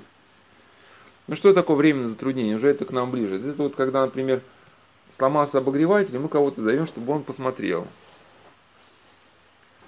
Ну, в общем, э, э, то есть, если у нас э, дело не сколько в обогревателе, сколько, в общем, мы, когда у нас что-то происходит, мы постоянно, в общем, тревожим других людей. Где-то, конечно, надо кого-то позвать, Но если человек стремится к любви, то э, любовь помогает, помогает ему стать выше всех вещей, использовать которые нас принуждают временные затруднения. То есть уже человек э, не станет лишний раз... Э, то есть вот эта какая-то поломка, да, ну понимаешь, что это не стоит того, чтобы сейчас кого-то ну, беспокоить, может, ночное время. То есть ведь это становится малозначительным. У Феофана Затворника есть э, довольно интересные мысли об узах мира, которые вот хотят и люди, которые в тюрьме не сидят, но очень напоминают. Он говорит, что на нас э, также мир налагает свои узы. Хотя это написано еще им давно в книге «Путь к спасению», но это все актуально сейчас. То есть, понятно, система статусов, система социальных взаимоотношений. Есть, конечно, у нас нормальные социальные взаимоотношения, но я имею в виду такие болезненные, да. Например, что Э, ну, какой-то, например, менеджер на свой день рождения не может пригласить своего школьного друга, потому что там на день рождения придут э, там какие-то топовые менеджеры, да, а его друг, он там учитель не вписывается, не вписывается да, и в итоге он уже начинает против совести. Ну, либо люди полюбили друг друга, да, девушка с юношей, в общем, но в итоге решается не в этот брак вступить, а каждый совершает несчастный брак, потому что вот такая система статуса. Я хоть не, не поклонник японского кино, но это такая фильм был у Такиши Китана «Куклы», что очень трагичная судьба. Любили мальчик с девушкой друг друга, а потом к родителям этого юноши приходит глава корпорации, в которой работает родитель, говорит, вот моя типа дочь влюблена вашего сына, давайте с вами договоримся. И те родители, не поставив а, говорит сыну, давай мы договоримся с родителями твоей невесты, хочешь, мы сами договоримся. Ну и юноша согласился тут на свою голову с родителями. Понятно, родительское благословение здесь не имеет никакой силы. Вот, потому что это, они это ради тщеславия, честолюбия. Ну и то, когда у них уже свадьба, там дочка глава корпорации, все на высшем уровне, его друзья звонят, что вот эта невеста хотела покончить с собой, наглоталась таблеток, ее откачали, но она в итоге ума лишилась. То есть она такая невменяемая. Но его потом совесть обличает, с этой свадьбы уезжает, начинает с ней уже скитаться по миру, да, потому что он ее оставить не может в этом состоянии, но в итоге него погибает. Но я к чему, что если бы вот сразу, почему вот надо было вот до этого доводить, да, если бы вот... Э, а? Ну ну, в итоге есть масса, масса вещей хороших, которые мы не делаем только потому, что вот э, э, мир нас держит в каких-то своих узах. Э, дух его каким-то образом держит в свете и влияет в нас, связывает как узами. Его власть мысленная, воображаемая, а не действительная. Утомленному, измученному, обессиленному, умученному суетой мира человеку Э, благодать, когда э, э, ну, то есть красоты, красоты мира, да, в которых отражается, может, да, вот эта Божья премудрость, показывает блаженнейший порядок жизни и вразумляет человека, что, предаваясь логическому миру, он только терзает и мучит себя, что счастье сокрыто совсем в другом мире. И в нем заражается призыв к миру Божию и отрывание от суетного мира – и сильный порыв в нем исторгает его дух от уз мира. То есть э, такой человек, в нем зарождается желание изменить свою жизнь, ну, выражаясь таким, э, своими словами, да, он уже, такой человек понимает, что он должен реализовать свое призвание как личности, вот именно, вот тебя там зовут Иван, да, значит, вот, вот именно вот как Ивану, тебя надо себя реализовать, а не потому, что вот ты должен стать совершенным исполнением какой-то производственной функции какой-то, да. И вот он говорит, когда благодать на человека осеняет, то происходит вот этот э, процесс вырывания из мира, что человек уже начинает в своих поступках руководствоваться совершенно другими критериями. И вот это то, чего, кстати, концлагерь как раз боится. Потому что, что у человека появятся собственные критерии оценки происходящего, что лагерь стремится навязать человеку собственный регламент и подарить вас любую возможность как-то оценивать происходящее. И вот эта природа, у нас потом по расписанию дальнейшие беседы будут идти про время, про то, что современные люди себя в гонке суеты теряют. Вот есть так в науке называется ургентная зависимость, а слово уржин срочно. Что люди, погружаясь в производственный процесс, они также обнуляются, как и узники, да? Теряют связь с природой, с близкими людьми, вот со своими внутренними часами, вот связь каким-то со своим вот этим ядром. И, соответственно, близкие люди, не только благодаря храм, но близкие люди и природа, они помогают нам а, восстановить какой-то утраченный баланс, вот эту пелену с глаз а, сбросить. И вот Борис Солоневич, он, а, когда занимался, тоже много у нас там, значит, о нем будет разговоров, тоже прошел через Соловки, через заключение. Ну, просто когда стали уничтожать организацию скаутов, хотели Бориса Солоневича привлечь к воспитанию пионеров, но он понял, что против совести ему ломать детские души, да, э, то что, ну, еще в наше время пионерия еще была более-менее человечена, а после революции от, из пионеров хотели сделать некую базу для э, воспитания тех людей, которые будут потом участвовать в репрессиях ну и так далее. То есть с детства людей приучить уже к этой жестокости, да, к уничтожению классового врага. Ну, то есть Солневич поехал в концлагерь не потому, что совершил какое-то преступление. Но вот он э, описывал, как вот эти беспризорники, у которых были расстреляны родители, и они стали беспризорники, они измучены были вот этими ужасами, да, и их очерствели, ну, то есть, да, вот это, если применительно к разговору о темнице, да, что когда их собрали около костра, ну, скауты, стали по-человечески с ними общаться, то вот сердце стало растапливаться и смягчаться – и молодым сердцам на заре жизни, попавшим в обстановку суровой борьбы, гнета и крови, для них обстановка вечернего костра – эти моменты, формирующие лучшее качество человека. Да? Ну, и мы уже, вот, да, вот уже познаем вот это чтение да, у Иванова Разумникова, костер общий, э, любовь, да, уже это повышает человека над общей основой. Если этот опыт изуч... людей изучить и каждый в своих семьях, может быть, стали бы вводить, да, когда мы не ругаемся друг с другом, может быть, вместе там прогулялись, что-то почитали. Уже глядишь, вот эти, когда вернулись домой, вот эти, то, что все встревожены вот эти событиями дня, я говорю, что главная идея лагеря стояла в том, что человек не может вырваться из депрессивного коридора. Он возвращается в свою камеру, но вот эти ужасы дня, он все думает, думает, думает думает, а перескочить на что-то другое уже не может. А вот это все помогло бы ему вот оторваться. Дальнейший пункт это вот молитва. Иосиф Отопецкий старец. Когда он во время молитвы не беспокоится никакими помыслами об этом мире, он близок к свободе. Эта мысль очень важна, потому что на самом деле любой травматический опыт действует на нас вначале через наше сознание. Он вначале проникает в нас, да, где-то, ну, может, не любой, но многие. Мы начинаем над ним думать, потом говорит, да как же, как же они изверги, неужели у них там совесть нет? И вот и думаем, и думаем, думаем, да? А если бы каким-то образом нам бы удалось этот, не ввязываться в эту мысленную полемику, да, может быть, опыт от нас этот отскочил бы эта ситуация, и все. И вот один из путей, да, это вот тут же переключиться на молитву, и тогда ум, э, не дать своему уму ну, укрепить свою молитву, не дать своему уму вот перейти на обжевывание, обсасывание вот этих каких-то вот этих негативных моментов. Дети приходят, да, со школы, там, или и вот начинают, а тот-то, тот-то, это-то, это.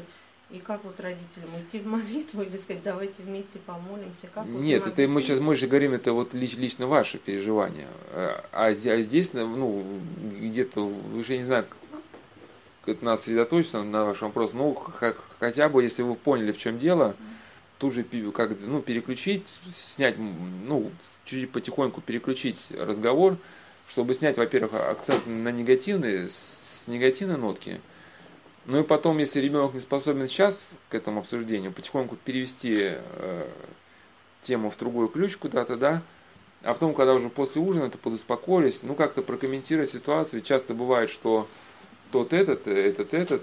Эм, но а в итоге дети-то сами замечают, что они ведут себя очень жестоко. То, что бывают какие-то люди озлобленные в классе, которые обзываются, но ведь если детям объяснить, что ну, а они же такие себя, вот эти дерзкие, не на, не на пустом месте, просто, конечно, вы его травите всем коллективом, да, и он понимает, что как бы он выбрал такую тактику защиты. Как хорошо у Достоевского было показано в «Братьях Карамазовых» там был мальчик Илюша, его папу, его папе Дмитрий Федорович Карамазов вырвал бороду, и это видели ребята, которые шли из школы.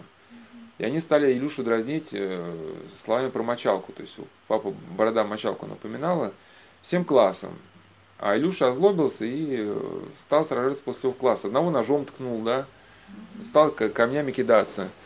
Но и здесь-то как раз э, ситуация была, что если бы кто-то нашелся, кто этому Илюшу поддержал бы, и Илюша, может быть, смягчился, да, и поэтому здесь вот надо научить э, ребенка не, не, не в травлю ввязываться вот этого какого-то человека, да, а наоборот, э, э, что ты же можешь друга себе приобрести, да, ведь он же такой может злой не потому, что ему так хочется, а потому что вы наскакиваете. Вот этот мультик замечательный «Приучить дракона», да, что драконы, они такие нападали на людей, потому что им выбора не оставили. Ну, да, Викинги да, их уничтожали, а так драконы, если их погладить, то они, в принципе, такие... Вот, но как учиться вот снимать акценты, акцент, вот если вот возбужденная, возбужденная речь, то вам надо мир сохранить. Если вы будете говорить как-то с миром, то постепенно вы этот мир, мир перед, может и ребенку передастся. Вот, а потом уже обязательно эти ситуации, конечно, это труд, это все время комментировать, комментировать. Опять же, не морализаторством, но дождаться момента хорошего, вот у костра там где-то, да. Нету памяти, запишите себе, там, через год скажите. Вот как Солон Афонский, он сварил после день кашу скоромную, а папа через несколько лет только сказал, сынок, вот тогда, когда у нас синокос был, ты кашу скоромную сварил в после день, и было неприятно кушать. Говорит, папа, что же тогда не, сразу не сказал? Так не хотел тебя обидеть. Все равно надо, надо вот эту работу проводить. Понятно, если сеется только то, вырастает, что сеется с любовью, поэтому не, не надо как это, э, кто там, принцесса или герцогиня Алисы в стране чудес. Э, отсюда мораль, там, да, вот она к каждому слову все мораль выводила. Конечно, это ничего кроме протеста не вызывает. Но вкратце, вкратце, акцент какой-то сделать на чем-то, это потом у ребенка с годами все это все равно складывается в какую-то картину даже сейчас он протестует, но все равно, когда он будет в вакууме, он все равно будет обращаться к тому, что говорит там родители по этому поводу. Даже если он поначалу как бы и дерзко говорит, что он там вас слушать не хочет. А, Иосиф Водопецкий. Обстоятельства постоянно влекут нас к дурным привычкам, поэтому необходимо усилие, чтобы не податься на насильному пленению. Но это все говорит от, о молитве, что вот мы э, должны совершать духовные усилия, чтобы не поддаться действию привычек. Ну и нельзя не вспомнить слова Златоуста, он говорит, что сейчас нет мучителей, да, которые нас там пытают, но есть страсти, которые также нас мучают. Свобода от плена плоти. А, он же это Иосиф Отопецкий. То есть кто-то из нас, конечно, не в тюрьме, но кто у кого-то есть плен плоти, да. Кто это избегает похотей мира, возвышается над ними и освобождается от влияния и пленения миром. То есть какой-то человек считает, что он свободен, но идет в супермаркете мимо каких-то там копченых угрей, там, да, и все, вот, ничего не может с собой поделать. Дали мимо кондитерского отдела, накупил всю, да, всю корзинку, потом дома объелся. И сейчас в этой депрессии на почве обжорства, да. Может, он э, телом в тюрьме не сидит, но Э, он также, он также где-то раб. Рай бесстрастия, Иосиф Отопецкий пишет, что внутри нас сокрыто. Есть образ того рая, который примет праведника в будущем. Но окажется в него э, те люди, вне его те люди, которые не смогли войти в внутренний рай. То есть наше внутреннее расположение, когда мы умрем, они переходят с нами в жизнь загробную. То есть если человек еще здесь успокоился от страстей, победил все свои страсти, зависть, раздражительность, там, уныние, отчаяние, да, то еще здесь он будет спокоен и в тюремной камере, и дома, и зайдя в супермаркет, купит только то, что ему нужно, а не то, что его зазывает, да. А, и с этим состоянием он перейдет, конечно, в жизнь вечную, станет для него возможной приобщение к вечному блаженству. Варсоноф Опинский пишет, что смиряйтесь и терпите все, научитесь смирению и терпению, а в душе имейте мир. Поверьте, у кого мир в душе, тому и на каторге рай. И, а с другой, с другой стороны, Экзупери пишет, да, что если э, ты внутри беспокоен, нет такого лекарства, которое тебя в миг сделает здоровым. Если тебя и в полностью благополучные условия посадить, если ты одноногий, то ты там будешь одноногим, да? Грубо если у тебя вот есть внутренние проблемы, куда тебя не помести? Ты и там э, будешь, э, будешь, значит, бубнить там от что-то. А?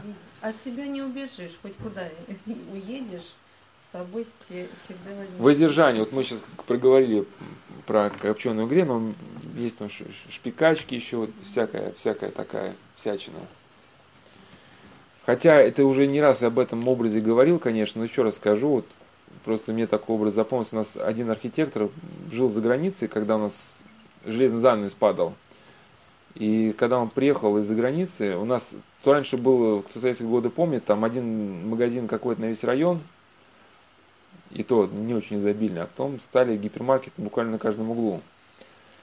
Он когда говорит, я в первый раз видел гипермаркеты, я был, ну, ну, не то чтобы шокирован, но в ужасе. То есть идут люди, у них э, трицепсы вываливаются из рубашки, да, такие, и, как бы он не перешагивает, ему тяжело шагать-то, да, вот это все вываливается у него прямо, это телеса. И корзинка, вот самая большая корзинка, какая есть, она просто доверху из него вот сыпется. Ну, понятно, что человек столько как бы ну, не ест. И вопрос, вот этот человек свободен или не свободен? Потому что отупевшие мозги, вот какой-то здоровая идея, не в да, вот Иванов Разумников смог бы все это вспоминать, если бы он сидел там, переваривал вот все эти мяса. То есть вот эта мысль, что человек, э, реализуя страсть, теряет свободу, она э, ну, важна. И Сергей Овсяников про Терению замечательная книга есть. Книга про свободу. Тоже он к вере пришел в советские годы в тюрьме. Его кто-то посчитал, что он недостаточно дрессированный солдат – ну, он был э, сказать, солдатом с Красной Армии, его посадили подумать в тюрьму. И первый был опыт его в тюрьме, что на самом деле, говорит, э, люди, живущие в гражданской жизни, они ничуть не свободнее нас. Нас конвоирует э, автоматчик видимый, но за счет того, что мы видим, мы хоть уже спокойнее. Кстати, кто с эти годы попал на Соловки, говорит, на Соловках было спокойнее, чем снаружи. Пока ты уже знаешь, что все произошло. А говорит, а у людей, которые живут в гражданском обществе, в голове сидит невидимый автоматчик, который каждый, ну, следует, куда бы он ни пошел. Он говорит, я поделился своими наблюдениями с сокамерниками, кто-то из сокамерников поделился моей наблюдательностью с администрацией, и это я оказался, и моя мечта исполнилась, я оказался в одиночке, да. Ну и потом он просто, как он пришел к идее свободе, что вот наконец-таки один, тут тебя никто не дергает, живи как хочешь. Но в итоге, если говорит, в твоей голове полный хаос, то такую жизнь каникулами назвать трудно, потому что ты переживаешь какие-то хаос, свои страхи, да, то ты внутренне не свободен. И вот как раз вот эти страсти, они лишают нас внутренней свободы, делают нас внутренними рабами, потому что страсть указывает на негармоничное, несвободное состояние сил человека. И вот дальше Иосиф Отопецкий говорит, при воздержании ум пребывает свободным от плена плоти в попечении. Ну, фиксируй при себе, да, вот эту тему плена, плена и темницы. Духовным трудом подвижник восполняет отсутствие телесного.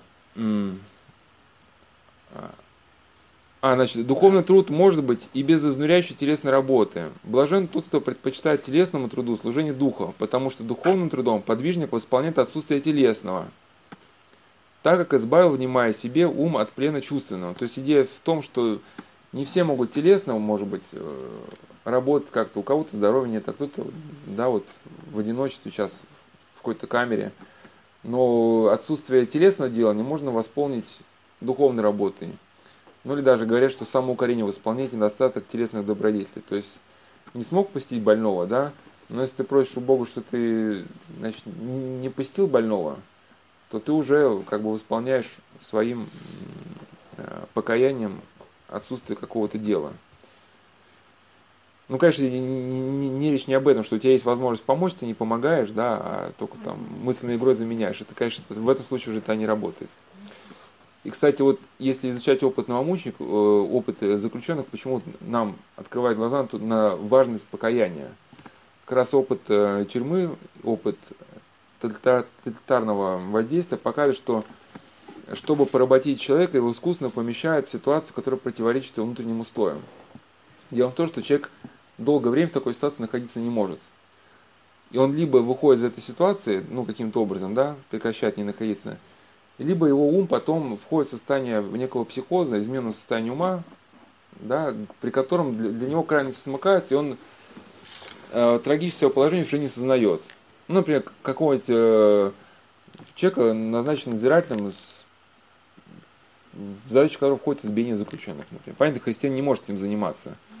Но если некоторое время будет этим заниматься, через, через какое-то время, да, он э, начнет свою совесть глушить, глушить, глушить, конечно, он будет его обличать, но он некоторое время чуть-чуть уже станет таки отупеет, и уже может будет считать себя хорошим христианином, но при этом уже не будет как бы видеть проблему в том, что кого-то избивает. Имеется в виду, что покаяние, когда человек еще не может свою жизнь изменить, нет у него еще мудрости, чтобы выйти из травматической ситуации. Но когда он хотя бы осознает, что он совершил неправильный поступок, в нем кается, он хотя бы возвращается к тому здоровому состоянию ума, которое у него было до вхождения в какую-то ситуацию. Да? И вот как раз Бруно Бетельхейм писал, что люди, которые начинали совершать насилие в отношении других заключенных. Ну, мол, типа, сейчас тут все звери, у нас сейчас модно говорить, да, сейчас по Евангелию жить невозможно. Что то жизнь такая, да. А вот Бруно, хоть и не верующий человек, но показал, что заключенные, которые жили в концлагере, начинали унижать других заключенных. Если они себе при этом говорили, что от нас нельзя требовать человеческое отношение к другим, потому что здесь все живут как звери. Да? И мы, соответственно, ничего такого не, не делаем, если живем как звери. Да? такой заключенный очень быстро терял себя, он ну, повреждался в каком-то смысле его способность э, адекватно воспринять происходящее. А потом, когда он будет принять какое-то решение, связанное с своим выживанием, человек уже адаптироваться к ситуации не сможет, потому что ум находится уже в измененном состоянии. Я к чему, что вот нет у нас сейчас мудрости делом что-то, телом совершить правильно. Хотя бы если мы знаем, что мы поступили неправильно, это восполнить покаянием.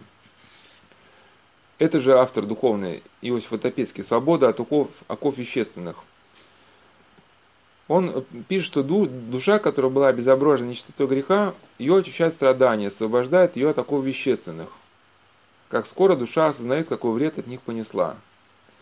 Да, ну поэтому люди, которые попали даже вот в условия заключения, они где-то понимают, что сейчас это заключение для них это возможность какие-то прошлые грехи искупить. И это не то, что какая-то игра ума, а так и есть вот один рецидивист, про которого, кстати, в книжке «Побить свое прошлое» там в конце приводится история бывшего рецидивиста, он писал, что у них э, очень, э, у них как раз была экспериментальная колония по всей республике, собрали всех беспредельных урок, ну, свезли в одну колонию, чтобы там начать ломать. И, конечно, таким знаковым моментом это была утренняя зарядка. То есть утром, там, не помню, в 6 утра или во сколько, там воры, бандиты, подъем, всех на внутренний двор, вот эти рецидивисты все там, Э, полторы тысячи человек, там охрана на вышках с автоматами, и в громкой речи, а теперь зарядка, правая рука наверх, левая рука вниз, начинаем. И все как бы жик-жик там делают. Кто-то, конечно, ропщет, ругается, а говорит, а я делал. А, если ты не делаешь, все, если ты не правую руку вверх, а левую, все нарушение режима, карцер. А я, говорит, а я делал, а что, я, я все, говорит, я все понял про себя, не хотел отца мать слушать. Вот тебе как бы начальник. Он действительно был беспредельщик, ну как, потом сказал, не хотел жить в нормальном человеческом обществе, вот тебе братья твои, да? Ну, то есть, э, не хочешь нормальной жизни, вот на, на тебе вот тогда вот то, что ты искал, то и получил. И когда он это осознал, просто для него вот эти э, трудности, они потеряли свой травматический какой-то потенциал, да? Он понял, что вот принял это как искупление его прошлого. Выше страха, Антоний Великий пишет, что Дух Утешитель, который приемлет с нами в крещение, дает нам силу действовать свято, чтобы возвести нас в первое состояние и сделать достойным получить вечное наследие. наследие. А, Принесите прежде всего труды телесные, смирение сердца, восторгая свои помышления день и ночь, защите правотою сердца духа, и Он даст вам. Прибудьте в молитвах, и когда Он будет принят вами, ну, мы сейчас уже скоро заканчиваем, уже у нас осталось буквально последние мысли. И когда Он будет принят вами, откроет вам высшие тайны, отгонит от вас страх людей и зверей. Вот я подчеркиваю, да, когда Святой Дух Он э, появится, страх зверей и людей. И будет у вас небесная радость день и ночь, и будет в этом теле, как те, кто находится уже в Царстве Небесном. Стяжите себе силу сию, да страшатся вас демоны, да обличатся вами труды, вами который вы поднимаете, и да усладится, да сладко будет вам божественное. Такую-то силу стяжать поревнуйте, и вы будете совершать все дела свои спокойно и легко. Ну, эти слова, что человек становится выше страха, да, вот я, я бы подчеркнул. Ну вот на этом, можем сказать, сегодняшняя тема у нас э, завершится. Завтра же другая будет тема, уже на тему того, что людям давало силы выжить, но уже вот с другого ключа, другого ракурса. А вот. как будет звучать тема? А? Завтра как будет тема? ну, да, ну мы будем разбирать тему вот, опять же, не, не, э, не знаю, как э, точно назвать, но те условия, которые э, позволяют людям выжить, да, потому что мы разбирали, начали с научной работы, такой был автор Агамбин, Джордж Агамбин, постмодернистский автор, который написал работу «Что осталось после Освенцима». Он пытается доказать, что человека как такового нет. То есть он описывает людей, которые пришли к состоянию деградации, ну, холод, голод, все прочие условия, они деградируют патриотический облик. Он на этом основании считает, что вообще это невозможно сохранить себя как человека в экстремальных условиях. Я хочу завтра разобрать примеры людей, которые побывали в экстремальных условиях, но которые при этом травматическому воздействию этих условий не подверглись. За счет того, что у них была внутренняя какая-то стремление к какому-то благу, да, наполненность, вот свое какое-то было мировоззрение, такое более-менее правильно выстроенное – и за счет этого, да, люди могли в, в экстремальных ситуациях существовать и при этом не разрушаться как, как личности. Вопросы какие-то? Конечно, то, что написал, это важно, но, опять же, важно, когда мы преодолеваем зло добром, и когда, выйдя, когда мы уходим из зла, у нас нет чувства обиженных людей, да? Потому что если есть э, обида, злость, то выйдя вроде бы телом из экстремальной ситуации, мы продолжаем, будем продолжать жить умом в этой ситуации. Будем все это пережевывать, вспоминать, какие же они вот э, были там нехорошие люди. И вроде бы лагерь давно закончился, надзиратели уже ушли, но в вашей памяти они остаются жить. Да, и, все, и ситуация, она не преодолена осталась, понимаете? Люди, которые вот жили как-то в любви, старались прощать, они от, отказались от ненависти.